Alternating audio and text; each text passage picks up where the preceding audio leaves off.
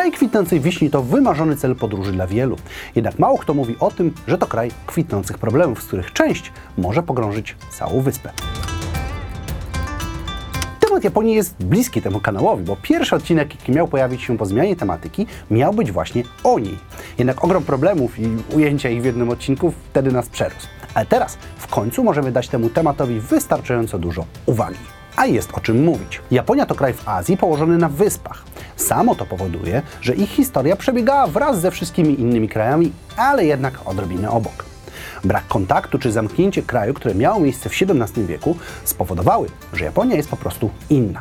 Dla nas, Europejczyków, wiele rzeczy, które są tam powszechne, są egzotyczne i zastanawiające. Ich kultura, sztuka, telewizja, technologie, ale też ich styl pracy jest odmienny i przyciąga nas do siebie. Czyni to też eksplorację Japonii z zewnątrz sporym wyzwaniem. Kod kulturowy czy język jest dużą barierą. Japonia to kraj z długą historią i jak zawsze w tego typu odcinkach zaznaczam, że w kilku miejscach temat trzeba było uprościć bądź skrócić, by odcinek był wygodny do oglądania. A jeśli chcecie zobaczyć, jakie informacje krążą po japońskim internecie, możecie w tym celu użyć NordVPN, który jest partnerem dzisiejszego odcinka.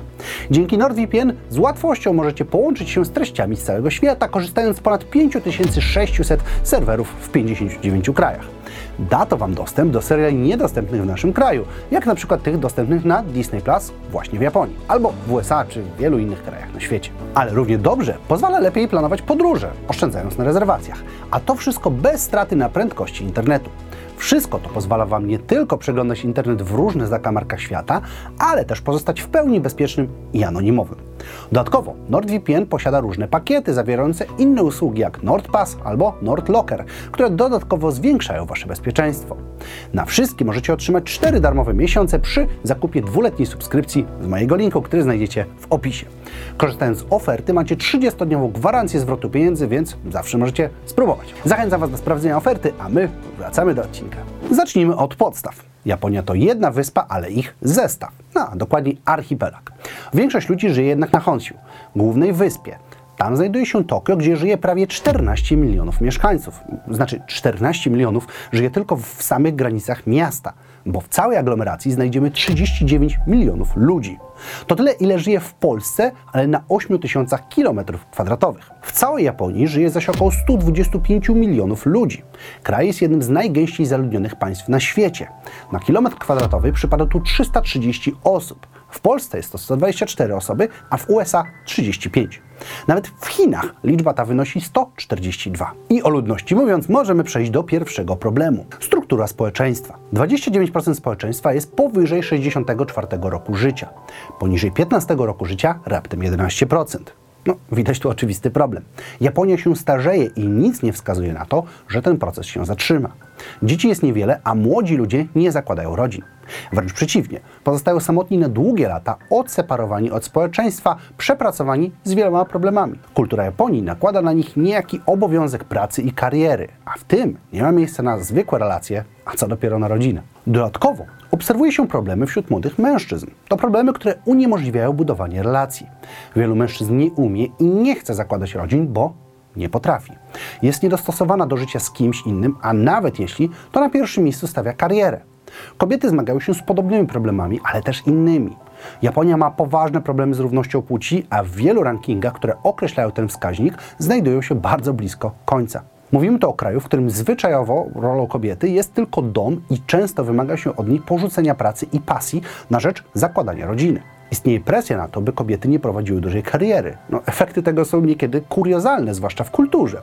W grze Harvest Moon 3 gra kończy się przedwcześnie, jeśli wybierając postać kobiecą wzięło się ślub.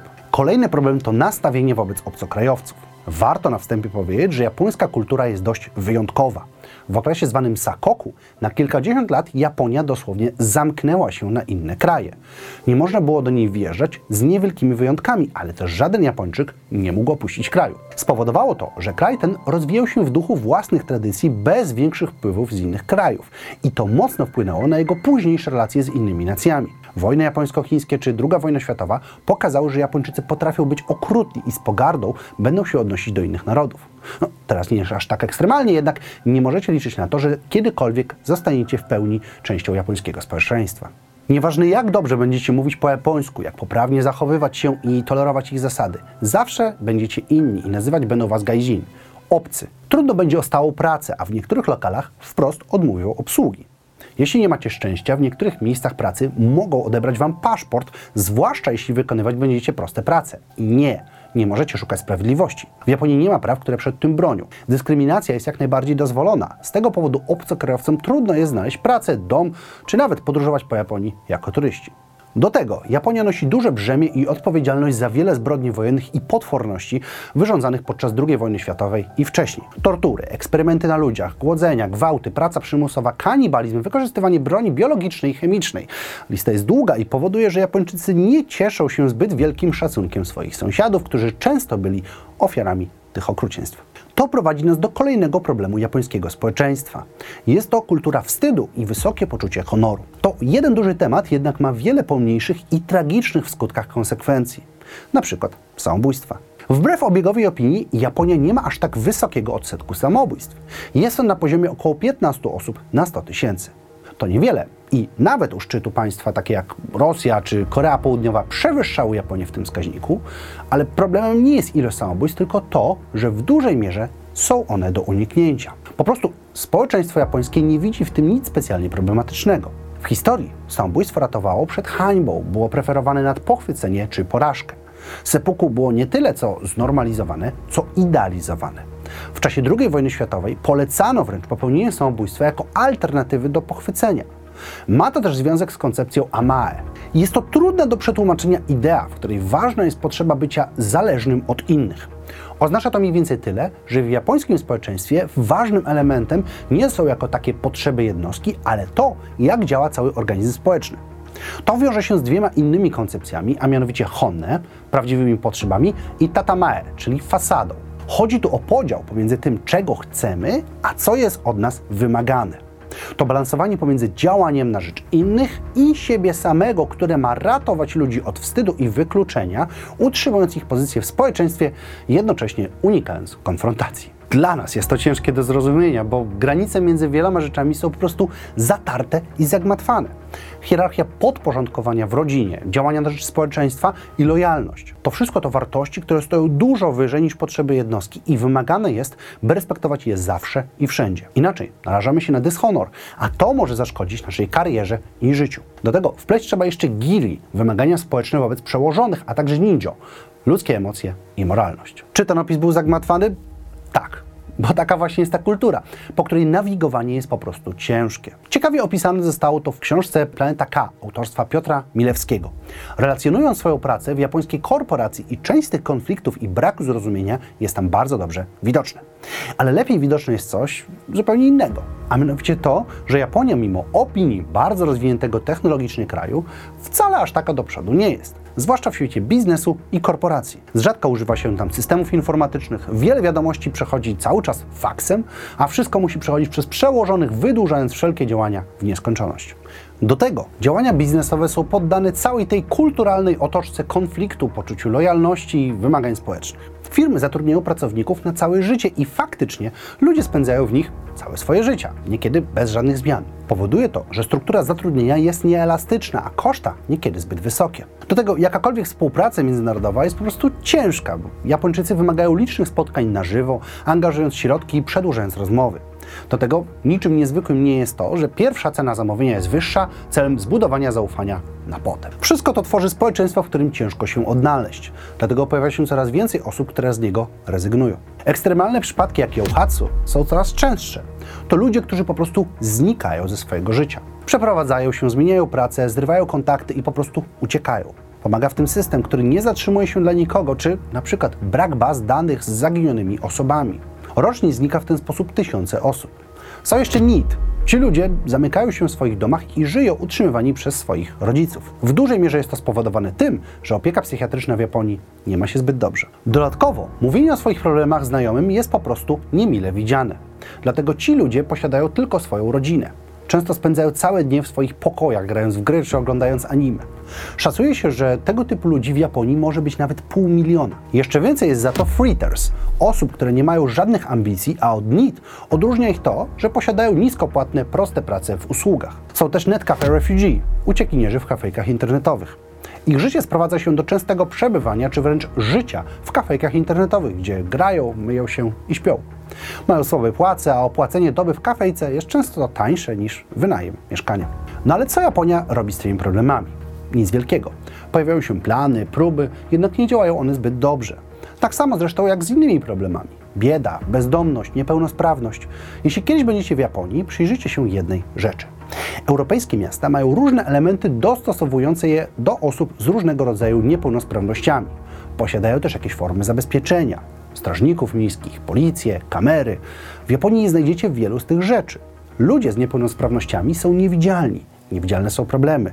Ludzie nie dążą do konfliktów, co sprzyja rosnącej przestępczości i atakom na przykład na kobiety w wagonach pociągów. Nie jest oczywiście tragicznie. Zmiany się zaczynają i coraz więcej mówi się o tego typu problemach. Jednak nie jest to aż tak wyeksponowane, jak wielu osobom mogłoby się wydawać. Problemy są też na wyższych szczeblach. Japonia to najbardziej zadłużony kraj na świecie. Ich dług stanowi 234% ich PKB, o 50 punktów procentowych więcej niż Grecji. Powoduje to liczne problemy natury gospodarczej, wymagając od rządu ciągłego działania i pracy a rząd nie zawsze sobie radzi. By nawet streścić to, co niedobrego dzieje się w japońskim rządzie, potrzeba wielu opracowań i książek. W japońskim systemie władzy cały czas obecny jest nepotyzm i dynastyczność. Około 1 czwarta obecnych polityków to politycy dziedziczni, pochodzący z rodzin, które zajmują się polityką. Dla większości demokracji odsetek ten to od 5 do 8%, przy czym niektóre rodziny sięgają swoimi korzeniami do nawet XIX wieku. I cała struktura społeczna temu sprzyja. Rodziny mają jednego potomka, któremu w spadku przypada władza i kontrola nad rodziną. Wysyłany jest, by zdobyć jak najlepszą edukację i potem czeka, aż zwolni się dla niego miejsce u władzy. Nazwiska takie jak Fukuda, Obuchi czy Koizume to jeden z bardziej jaskrawych przykładów, bo powiązanych z funkcją premiera. Nie mówiąc też o tym, że Yakuza, japońska mafia, ma różnego rodzaju powiązania z władzą i rządem. Pojawiają się też doniesienia o różnych skandalach dotyczących korupcji czy innych kontrowersyjnych zachowań. Ludzie nie ufają władzy, jednak na dobrą sprawę nie mają co z tym zrobić. Polityka jest tam niejako zabetonowana, zwłaszcza biorąc pod uwagę dynastyczność, a młodzi nie są obecni w polityce, bo albo nie wierzą już w zmiany, albo nie widzą opcji dla siebie. To wszystko dość czarny scenariusz dla Japonii. Mamy starzejące się społeczeństwo, liczne problemy społeczne, młodych, którym się nie chce, niechęć do obcokrajowców, czy nawet po prostu położenie geograficzne. Bo i to jest wielkim problemem. Japonia znajduje się niemalże na styku płyt tektonicznych, a to skutkuje licznymi trzęsieniami ziemi i tsunami, które pochłaniają setki żyć. Ale problemów jest naprawdę dużo więcej, omówiliśmy dziś tylko niektóre. Japonia to wielki kraj, który skrzętnie ukrywa wiele rzeczy właśnie przez swoją własną kulturę. Honor i chęć utrzymania twarzy to jedna z większych przeszkód w naprawie kraju, bo ciężko jest dostrzec problemy, kiedy są ukrywane i ignorowane przez wszystkich.